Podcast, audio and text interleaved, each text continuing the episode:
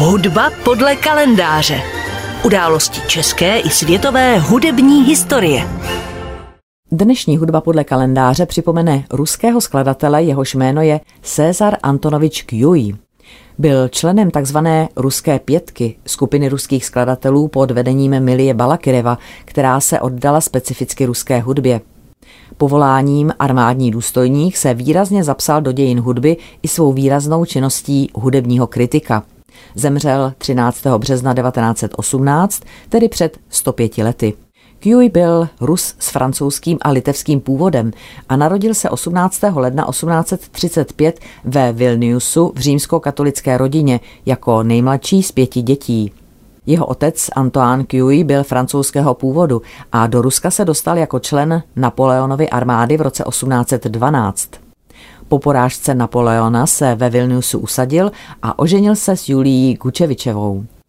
V roce 1850 byl César Cuy jako 15-letý poslán do Petrohradu, aby se tu připravil na studia na stavební škole.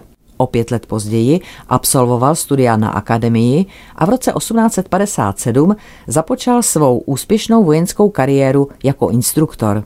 Mezi jeho studenty patřilo i několik členů carské rodiny, například i pozdější car Mikuláš II. V roce 1880 získal Cuy titul profesora a v roce 1906 hodnost generála. Přednášel hned na třech vojenských akademiích v Petrohradě. Cezar Antonovič Cuy dosáhl tedy obdivuhodných úspěchů jako profesionální vojenský akademik. Nicméně dnes je daleko známější pro svou hudební a kompoziční činnost. Už jako chlapec se ve Vilniusu učil na klavír, studoval díla Friderika Chopéna a ve 14 letech dokonce začal skládat své první skladby. Než odcestoval do Petrohradu, studoval u polského skladatele Stanislava Moniuška, který v té době působil ve Vilniusu. Zásadní vliv na něj mělo v roce 1856 setkání s Miliem Balakirevem, který jej přiměl k tomu, aby se seriózně začal věnovat hudbě. Přestože Kyuj skládal hudbu a psal hudební kritiky jen ve svém volném čase, byl plodným a uznávaným skladatelem i kritikem. Zlom v jeho životě nastal 26. prosince 1859, kdy bylo v Petrohradě uvedeno jeho orchestrální skerco pod taktovkou Antona Rubinsteina.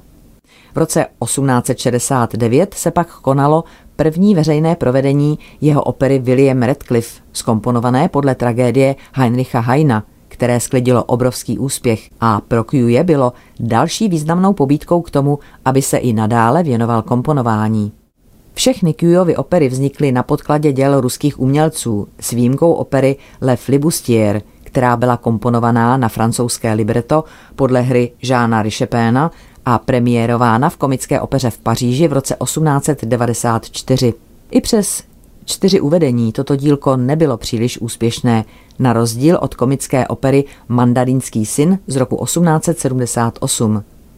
K dalším úspěšným Kyjovým operám patřily Vězeň z Kavkazu podle básně Alexandra Sergejeviče Puškina, Mademoiselle Fifi podle Guy de Maupassana či dětská opera Kocoru v botách, která měla premiéru v Římě roku 1915. Cezar Antonovič Kjuj byl významným členem operního výboru Mariínského divadla v Petrohradě. Na protest proti odmítnutí musorského opery Chovanština odtud ovšem spolu s rimským Korzakovem v roce 1883 odešel a poté v letech 1896 až 1904 působil jako ředitel Petrohradského oddělení Ruské hudební společnosti. Udržoval přátelské vztahy se skladateli z celého světa – Patřili mezi ně i takový velikáni, jako například Ferenc Liszt, kterému Kjuj věnoval i několik skladeb, například orchestrální tarantelu. Velkou a nevyčerpatelnou inspirací byly pro Cezara Antonoviče Kjuje také ženy. Například hraběnka de Mercy Argento jej inspirovala k napsání jeho už zmiňovaného vrcholného díla Vězeň z Kavkazu. V roce 1858 se Kjuj oženil s Malvinou Rafailovnou Bamberg, s níž se poprvé setkal před domem Alexandra Sergejeviče Dargomišského, u nějž Malvína studovala zpěv. I ona jej inspirovala v několika dílech.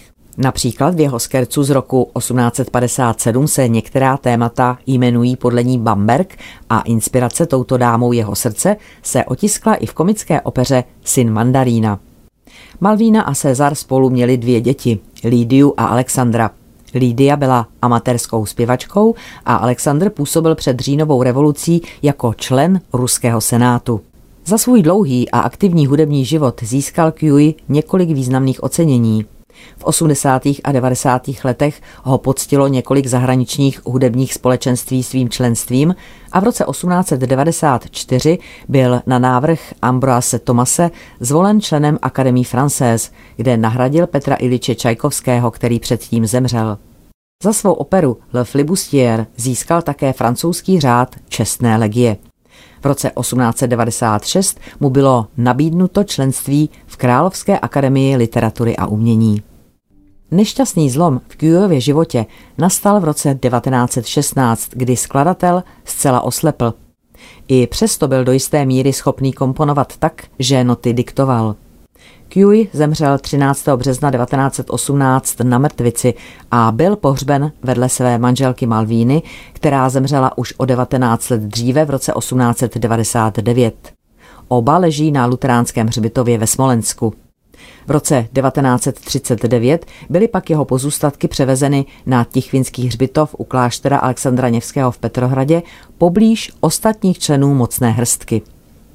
Jako hudební kritik přispěl Kuj mezi lety 1864 až 1918 téměř osmisty články do různých novin a jiných publikací v celém Rusku i části Evropy.